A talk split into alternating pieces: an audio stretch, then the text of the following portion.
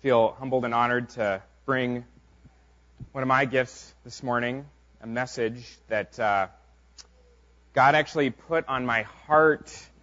Like way back last winter, I was sitting here listening actually to uh, Tom preach, and God just dropped this right into my spirit. Just kind of came fully fleshed out almost, and uh, um, God told me what to, to speak on. So I feel very humbled and honored to get to share that.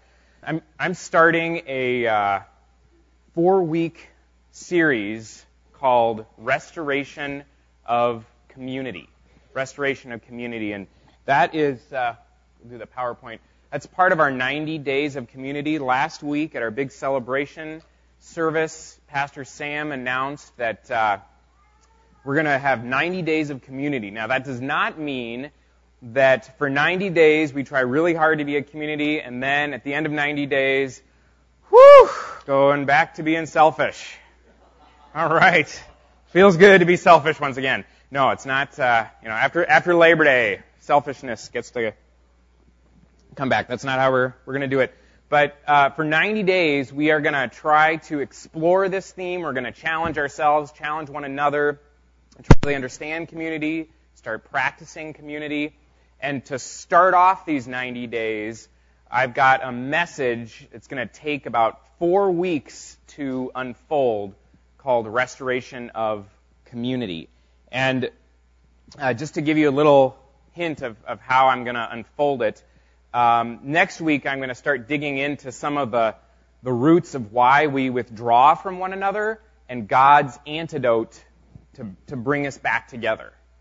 Uh, the week after that, two weeks from now, I'm going to explore the really uh, difficult issue. That I'm, I'm most scared to, to share about that one, but the difficult issue of what do we do when community violates us? Because if we're honest, we've all been hurt, we've all been violated by community. And it's something we have to address if we're going to actually be an authentic community. So that's two weeks from now. Please pray for me, especially for that one. I'm scared to preach it. Uh, and then uh, uh, three, uh, three weeks from now, on our fourth and final week, um, I'm going to kind of pull it all, all, together. Today, I'm just going to lay some foundations uh, for community. Now, just to remind us a little bit about where we've been, I'm sure everybody here could shout out what our theme is for the year. Yes, year of restoration. And, you know, we spent the first couple months of this year, um, uh, Pastor Tom and Pastor Dave uh, shared with us uh, about a personal direct restoration to God. So that, that's kind of how we started. We explored the prodigal son, fabulous messages on being restored directly to God. And then when Pastor Jim returned from his sabbatical, he uh, helped us uh, explore the idea of res- restoration to our roots, the idea of a radical shift um, back to our roots uh, by taking us again through the Gospel of Mark. And then a little bit later, then, then just this last month, we've been exploring a restoration of our purpose. Anybody remember what was the what was the question Pastor Jim kept asking us again and again all this last month? You're not supposed to answer it, Pastor Jim. Somebody else. One month to live. What if you had one month to, well, you're an elder, you don't count. Somebody else. No, I'm just kidding. Yeah. One month to live. What would you do if you had one month to live? How would you leave a legacy for Christ if you just had one month to live? Absolutely perfect question to ask. And so now we're going to get down to some brass tacks. We're going to get down to where this gets practical, and that is a restoration to community restoration to community. Now, uh, my message actually got preached last week during the baptism service. So if you were there at the baptism service um, and you heard one, we, we introduced, we welcomed some new members into our congregation, and those two new members actually preached my whole message. So if that got recorded somewhere and you don't want to listen to me for the next four weeks, just go get that recording and or ask those people. But uh, seriously, um, two of our new members, Miriam and Andrew Hill, preached my message. Miriam Hill said uh, when they became new members last week, they said we're throwing in our lot with you. Kind of sounds like a marriage vow, almost. For richer, for poorer, for better, for worse. Uh, we're, we're doing this together. We're doing this crazy adventure thing uh, of following Jesus on this side of eternity. We're going to do it together. And so, so she preached half of it, and then Andrew Hill, when he became a new member, he said something really crazy. He said, the church is God's answer to the world. The church is, God, is God's answer to the world. Now, coming from our perspective of 20th century, 21st century, now, sorry, a little behind, 21st century, that sounds crazy. The church is the, is the answer to, is God's answer to the world? I mean, our sick, dying, filled with pussy wounds, broke, sores, brokenness church is the answer? Huh? Uh, you know, uh, isn't the church badly failing at her mission? Isn't she compromised? Isn't she unfaithful?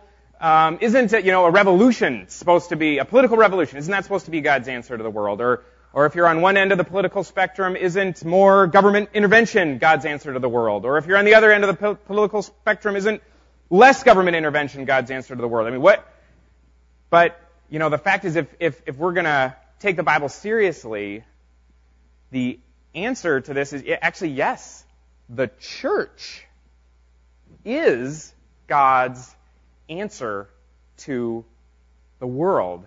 And I'm, I'm going to unpack that a little bit today and over the next few weeks. How on earth is that possible? How could the church be God's answer to the world? I mean, this broken, limping, uh, often straying church with all of her faults, all of her shortcomings, all of her bruises, all of her bumps, all of her warts, she's actually God's answer. So, um, so that's that's kind of what I'm going to start digging into today. That's getting annoying for everyone, I'm sure. uh, I'm, I'm in seminary right now, and in seminary, I don't have time to read everything I'm supposed to read, and so I skim most of it, but I pray, God, make make it, whatever I'm actually supposed to get out of this, please make it just stick, okay? And you know, you know, yeah. I just make it stick. Well, the Holy Spirit answers that prayer and he made something stick. A couple years ago, there was a book I was reading. One of my, it feels like it's thousands. It's not actually thousands, but uh, one of the books I was reading by a, a, a very wise Asian pastor from Singapore named Simon Chan he uh, had this this line in his book, and th- this was the line. He it says, "The more perfect, or the more perfected in love, the saint becomes, the greater the identification with the church. The closer the union with God, the stronger the bond with Christ's body. Sainthood is perfected in communion with others, never apart from it. All right, I'm going to repeat it again, even though it's up there for you. The more perfected in love the saint becomes, the greater the identification with the church, the closer the union with God, the stronger the bond with Christ's body. Sainthood is perfected in communion with others, never apart from it. And that just lodged into my spirit and it's been working on me and grating, mostly grating against me, but working on me for years now, deeply challenging me. And, and, and this is true. He's summarizing 2,000 years of Christian teaching here. And, uh, and, and th- this is really true. So I'm, I'm going to try to help us understand this a little bit better. Because see, there's this, there's this delusion among Christians. It's been around since the beginning. And unfortunately, it especially impacts churches like ours, Pentecostal churches. You know, we, we really emphasize that personal relationship with God, and that is good. That's a good emphasis. We should emphasize that. But sometimes you combine that with American individualism, and we, in Pentecostal churches, we, we, we think that we can have this direct personal relationship God, with God without the body of Christ, without being connected with other Christians.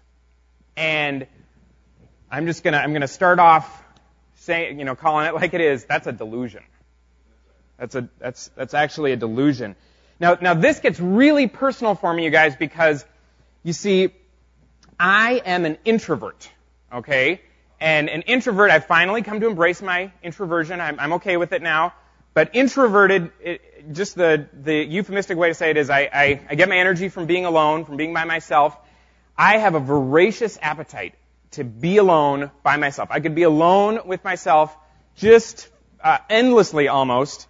And so when I read things like this, I just, it's, it, it, it feels, it's hard not to feel a little bit beat up by that, um, to be quite honest. Um, and, and God in His sovereignty has not seen fit for me to live an introvert's life. Um, I have a wonderful family entirely made up of extroverts who all want to be with me all the time. All the time. So, if, if, if you're an introvert too, or if, if uh, phrases like, passages like this, uh, if they challenge you, um, if community is hard for you, I get you. I am with you. I totally understand. Uh, and and so it's a little bit ironic that God wants me to share this message, but He wants me to share it. He wants me to share it. And you know this this really is biblical. I, I could I could this sermon after I could I could spend uh, I mean more than four weeks drawing from the Bible, showing us how this is truly biblical. I'm, I'm just going to bring out the big guns first. I'm going to get it over with. The big guns.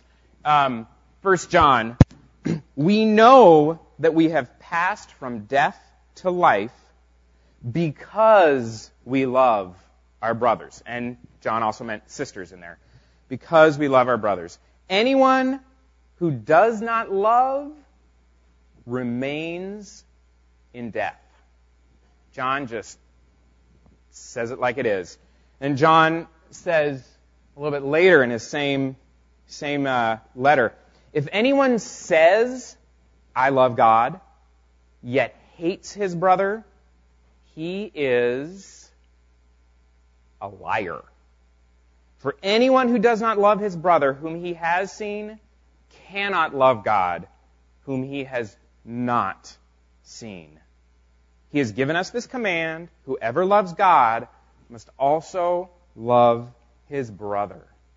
And this really challenges me because, and, and it's, it's challenging for churches like ours, Pentecostal churches, that really emphasize this personal relationship with God. Because a lot of times, you know, we can be feeling all these warm fuzzies with God. Woohoo, I'm loving God. Oh, I love Jesus. And, and yet, turn right around and dismiss or uh, um, fail to love our brother or sister in some way. And, and God says that just, that just doesn't go together. Sorry, it just doesn't go together. No matter, no matter how deep and strong those feelings are uh, when you're alone with God, they might be the most incredibly strong feelings ever, but if it doesn't translate into loving brothers and sisters, they're probably not real. So, okay, so I'm going to jump into these foundations here, um, and I hope this will uh, challenge us all to action. I'm hoping it'll challenge me to greater action. I'm a work in progress too, so I'm struggling myself. But um, uh, foundation number one that we need to get straight: community imitates God. Community imitates God. The number one reason why community needs to be important to us is because community is an imitation of God. This sounds really weird. This is 100% biblical truth, though. God is a community. Did you know that? God is a community. And it's annoying you too, isn't it? Okay. I'd say I thought it was eye catching, but everyone's like, oh, I'm getting a headache. Um, God is a community. Um, anyone know what I'm talking about if I say God is a community? Yes, Marilyn? Right. God the Father, God the Son, God the Holy Spirit. Um, God is a community. The Trinity. Okay? And I'm going to uh, talk about this just a little bit more, but did you know God is actually a community? So if we want to say, I want to be just like Jesus, I want to follow Jesus, I want to follow God, guess what you're actually signing up for? You're actually signing up for becoming like He is, a community. God the Father, God the Son, God the Holy Spirit, loving each other from the very, from before the beginning of time, constantly in communion with one another. That's what we're actually signing up for when we're signing up to, I want to look like Jesus. Foundation number two, we become like Him only in community. There's zillions of passages I could, I could draw on here, but I just want to focus on this one. We, we often t- use the phrase I, uh, being transformed into the image of Christ, or I, I want to I want to start reflecting Christ more in my life. We use that phrase a lot. Well, that comes from this passage here that Paul wrote to the Corinthians. And this is what Paul writes. He says, And we, who with unveiled faces all reflect the Lord's glory, are being transformed into his likeness with ever increasing glory, which comes from the Lord, who is the Spirit. That should sit with you for a little bit. What that means, it means a couple things. One of the things it means is it's when, when we talk about being transformed in the image of Christ, we're not really talking about individuals looking more like Jesus so that we can point to someone and say, wow, he really looks like Jesus. Wow, she really looks like Jesus. We're actually talking about the community looking more like Jesus. That's actually what this passage is talking about. We're all being transformed. It's the whole community that's starting to look more and more like Jesus. I'm going to uh, get to this just a little bit more in, in a moment. Um, now, our, our, secret prayer time, our, our private Bible study, our independent devotional time, that's all important. That's all good. Okay? But the real means, God's main means for making us all look more like Jesus is the community.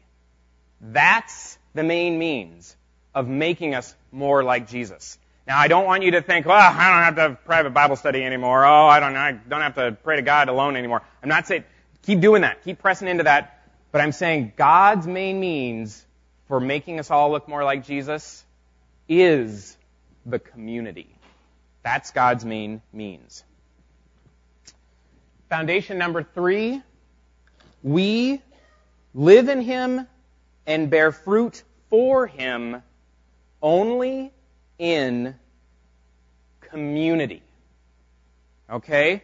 Now, we imagine, um, you know, our, our life in Christ as sort of our private life in Christ. Or we imagine, when we hear the phrase bearing fruit for Christ, we imagine our own individual fruit that we bear for Christ. That's good, that's important, that's, that's part of the recipe, don't lose that. But actually, um, Jesus, when, when he, I'm going to bring up this verse here. Unfortunately, this is, this is kind of sad. This totally gets lost in English translation because in English we don't do this anymore to our pronouns. But when Jesus writes, Remain in me, I'm the vine, you are the branches. If you remain in me and my words remain in you, whatever, ask whatever you wish and it will be given to you. To, this is to my Father's glory that you bear much fruit. When Jesus says you, when he's commanding his disciples to bear fruit, he's not telling them individually, John, you bear fruit. Peter, you bear fruit. Andrew, you bear fruit. He's telling them as a group, you bear fruit.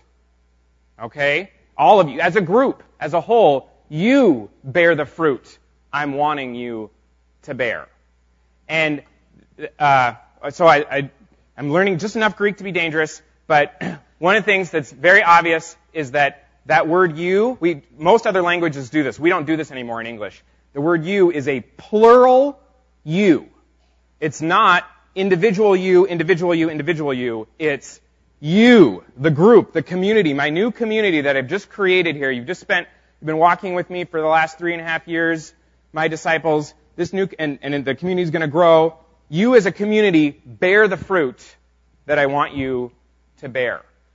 It's, it's, it's really, we've been individualists in America for so long, we can't even, hard, we hardly can get our, I can hardly get my mind around this. He's talking to the group. You as a group bear fruit for me to my Father's glory. Okay? So, very important foundation. We live in Him and bear fruit in Him only in community. um, and, and I just want to, just so you know, this isn't just isolated to, how, to John, John's writings. Um, I, I just want you to think about the Lord's Prayer. God's really been challenging me about this lately. Uh, you know, this is really foundational, but I, for years, I was praying the Lord's Prayer my Father in heaven, give me my daily bread, forgive me my debts as I forgive my debtors, lead me not into temptation, but deliver me from the evil one. That's actually not what it says. That's not what Jesus told his disciples how to pray it. He said, Our Father, give us today our daily bread. Forgive us our debts as we have forgiven our debtors. I don't know how to do that. I don't know how a whole community forgives other, I don't know how that works. But that's what Jesus said. And lead us not into temptation, but deliver us from the evil one. You know, I, am going to get into this more next week and the following week when I talk about what happens when community violates us. But I have a friend who was horribly violated by a Christian community. Not, not this one, but um, horribly violated by a Christian community. And she was just begging God, you know, heal me. How, what do I do? And this is how, what the Lord, the Lord healed her with a single word, not just a verse, a single word from this passage. It was the word our. Our Father. Our. That word healed the brokenness she was experiencing from Christian community because with that one word, our, the Holy Spirit revealed to her this other person who's hurt you and these people who've hurt you. It's all, it sounds so crazy, but we're all in this together. And, and we need to make this work as a community.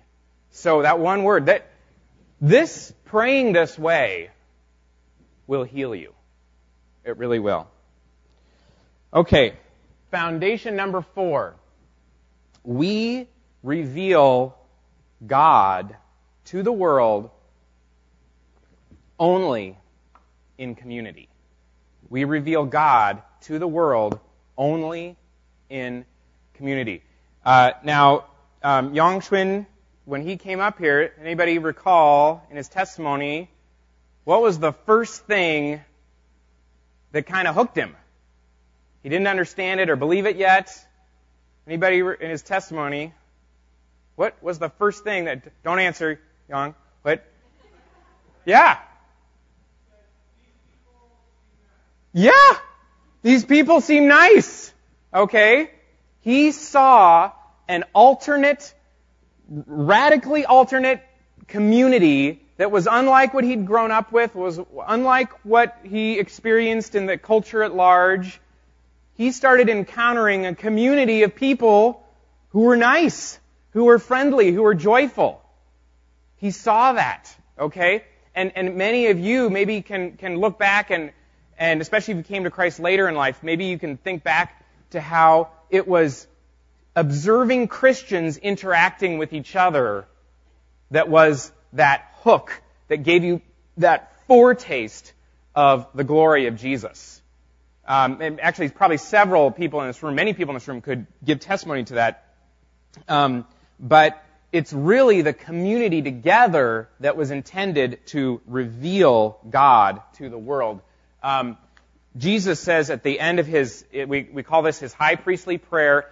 Um, this, this prayer he makes in John 17 utterly uh, blows me away because in, in this prayer, in one of the few spots in scripture, you actually, he kind of like, God like pulls away the veil and you get this insight into heaven. And more than that, you get this insight into the Trinity. You get this insight into how the God the Father, God the Son, God the Holy Spirit have been interacting with each other uh, for eternity. And so you get this little window through John 17 about how God interacts. And, and when in that that sort of zenith or that, that summit, that pinnacle of God's revelation of himself, Jesus prays to the Father, May they be brought into complete unity to let the world know that you sent me and have loved them even as you have loved me. All right? So that, that really, that's God's intention is that the world's going to find out about Him through us. Not us individuals, though God uses individuals, obviously, but through us as a community. And you know what? This is how the church is God's answer to the world. I, I started off this message by saying the church is God's answer to the world. This is how the church is God's answer to the world. Um, God Himself is the answer to the world, but the world only comes to know Him through the community acting like, behaving like the community. So that's how the church, you know, there's, uh, it's a broken world, world's in a big mess. Some people think it's getting worse. Uh, it, you know, a lot of times it sure looks like it. It's, it is, it is a harsh world, a difficult world, lots of brokenness, a lot of failure. And God's answer isn't a great big revolution. God's answer isn't through uh, political uh, means of one end of the spectrum or the other. God's answer is to say, look world, here's a foretaste of me. This is a revelation. Guess, guess what? I'm the answer to the world and, and here's what it looks like. Look at this church. Look at the church and you get this little glimpse of what I'm like through looking at the church. That might feel like a very heavy weight of responsibility. Fortunately, amazingly, wonderfully, uh, God Himself, through God the Holy Spirit, is here with us, and in Him we live and move our, and have our being. And we can actually live the way He wants us to live us as we walk in step with the Spirit. I'm, I'm going to talk more about that next week. So just to, to summarize very quickly, foundations, number one, community imitates God. God is a community, the Trinity. Foundation number two, we become like Him only in community, and, and actually as a community, we become like Him. Foundation number three, we keep His word and fulfill His conditions only in community. And number four, we reveal God to the world only in community. So, that is beginning of 90 days of uh, 90 days of community. And I, I, I want to end with a, a bit of a challenge to you. Now, as a staff, we have been talking for months. Okay, how how do we facilitate community? How do we get it going? How do we stir it up? How do we improve it? What do, what do we what do we do? You know, there's all kinds of kind uh, sort of artificial things that the staff at church could try to do to make community happen.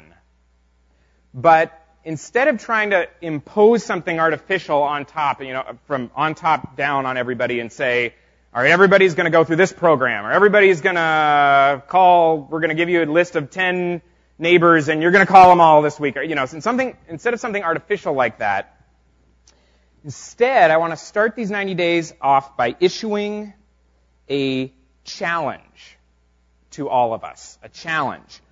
And the challenge is take these 90 days. There's, there's less programming at church. There's less big events at church. There's, there's, there's much less of that going on. And so take this opportunity of a, of a more freed up calendar, a more freed up schedule. Take the opportunity to do something to reach beyond yourself. Something to break out of your shell something to go beyond yourself. Now, this might be for some of you, the Holy Spirit might lead you to do outreach beyond these four walls. Um, might, you know, ask you to do something even kind of crazy like strike up a conversation with the grocery store clerk or the person next to you in the coffee shop or, um, uh, you know, somebody you haven't met before, strike up a conversation, tell them your testimony. Uh, it, it might be something like that. It might be something like uh, an outreach to a neighbor who you've never talked to before. It might be a, a re-outreaching to that neighbor who you've talked to but won't talk back to you. Um, it might be going to National Night Out later in the summer uh, for the first time in your life. It might be it might be praying and asking the Holy Spirit to reveal a way to bless your neighbor, cut their grass um, for them just unexpectedly. Uh, leave them a note about how much you appreciate them, the things you like about them as a neighbor. I, I mean, this, there are endless possibilities, but I am trusting, we are trusting that if you, if we would each get on our knees and pray, Holy Spirit, show me how I can break out of me and reach beyond myself uh, to, to in some way bless or touch or be with somebody. Okay, it might be an inreach. It might not be an outreach beyond our four walls. For some of you, it might be an inreach. That means there's somebody on the other side of the church who you never talk to, or you don't even know their name. Uh, and you, instead of when someone says, let's all greet each other, instead of you sort of standing there, you know, just to the people next to you shaking hands, you actually like get out of your seat and like walk around and you come all the way back here and say, hi, how you doing? I'm Andrew, or uh, don't say you're Andrew unless you're actually Andrew, by the way. That'll turn people off. Um, uh, you know, it might be, um, uh, uh, you know, so it might be something like that. Introducing yourself to someone uh, you don't know. It might be inviting somebody over. It might be taking our new directory, and we actually have email addresses now in the directory, which is great. Uh, but you know, open that up, looking through it, and like, I don't know that person. I'm I'm actually going to call that person up and invite him over for a barbecue, or uh, you know, I've never met this person, and and and going beyond yourself reaching out to somebody else, uh, do an in-reach into the community. Um, it might be, it might be something really big and dramatic, like some. I know some people are planning on doing a backyard Bible study, uh, a backyard Bible club for kids in their neighborhood. So something might be something big like that. It might be for the very first time in your life you actually call somebody up from the church you've never called before. And, and for some of you, uh, that is a big step. Go for it. Okay? Later, at the end of summer, early fall, sometime in there, we're going to try to uh, open up some time to listen to people's testimonies of how the Holy Spirit has led different ones of us, different families among us, different single people among us, to reach out beyond ourselves. All right? We're going to open up some time and we're going to listen to each other some people are going to have these like wow dramatic things. Other going to be it's going to appear small and and tiny, but it's still going to be wow in God's eyes. It's going to be a time. These 90 days of community is going to be a time of reaching beyond ourselves to somebody else. Some people, for some families, that outreach or that inreach might actually be inside your own family, striking up a conversation with one of your children, with a spouse even, maybe there's this frigid wall there you haven't, you know, broken for years. I don't know. Uh, I don't know. It's going to be different for everybody. But I trust the Holy Spirit is going to be, um, as He lovingly does, putting the pressure on us inside and putting a desire in us to somehow reach out beyond ourselves. So as the, as the worship team comes up, I'm just going to pray. We're going to pray together. Um, this uh, this challenge uh, could end up being a huge flop and be ridiculous uh, that I'm even making it unless the Holy Spirit is working inside of us. So I just want to encourage you all to join with me and pray, Holy Spirit, come and show me how I'm to reach out, whether it's big and dramatic, whether it's small. Uh, show me how I am to reach out. So, Heavenly Father, we turn to you now Lord, we want to be your community. We want to reveal Jesus to the world, and we know that not us individuals, but us as a community, as a team, are your chosen means of revelation to the world. Almighty God, would you, would you show us, even now, I bet you are awakening and implanting desires and ideas and creative thinking in different people's minds right now And some you won't be revealing it for months yet, but I just trust you're going to be revealing it. And I pray for courage, Lord. I know the devil doesn't want us to be a community. I know that he wants us to stay stuck in our selfishness, our self-centeredness. He wants us to stay self-absorbed or just absorbed with our own comforts, the, the people and the community that makes us comfortable. And yet, and yet, Holy Spirit, you want to, you, you want to show the world what you're like by taking this ragtag group of individuals and, and making us a community that looks like you. So Holy Spirit, come, we pray. We cannot do this apart from you. Spirit of God, work in us by your almighty hand. And for some of us, this is the fire that many people prophesied about. Going through community is a fire, but Holy Spirit, help us remember, Lord, the fire is there to perfect us and to cleanse us and purify us, not to destroy us. Holy Spirit, come. In Jesus' mighty name, amen.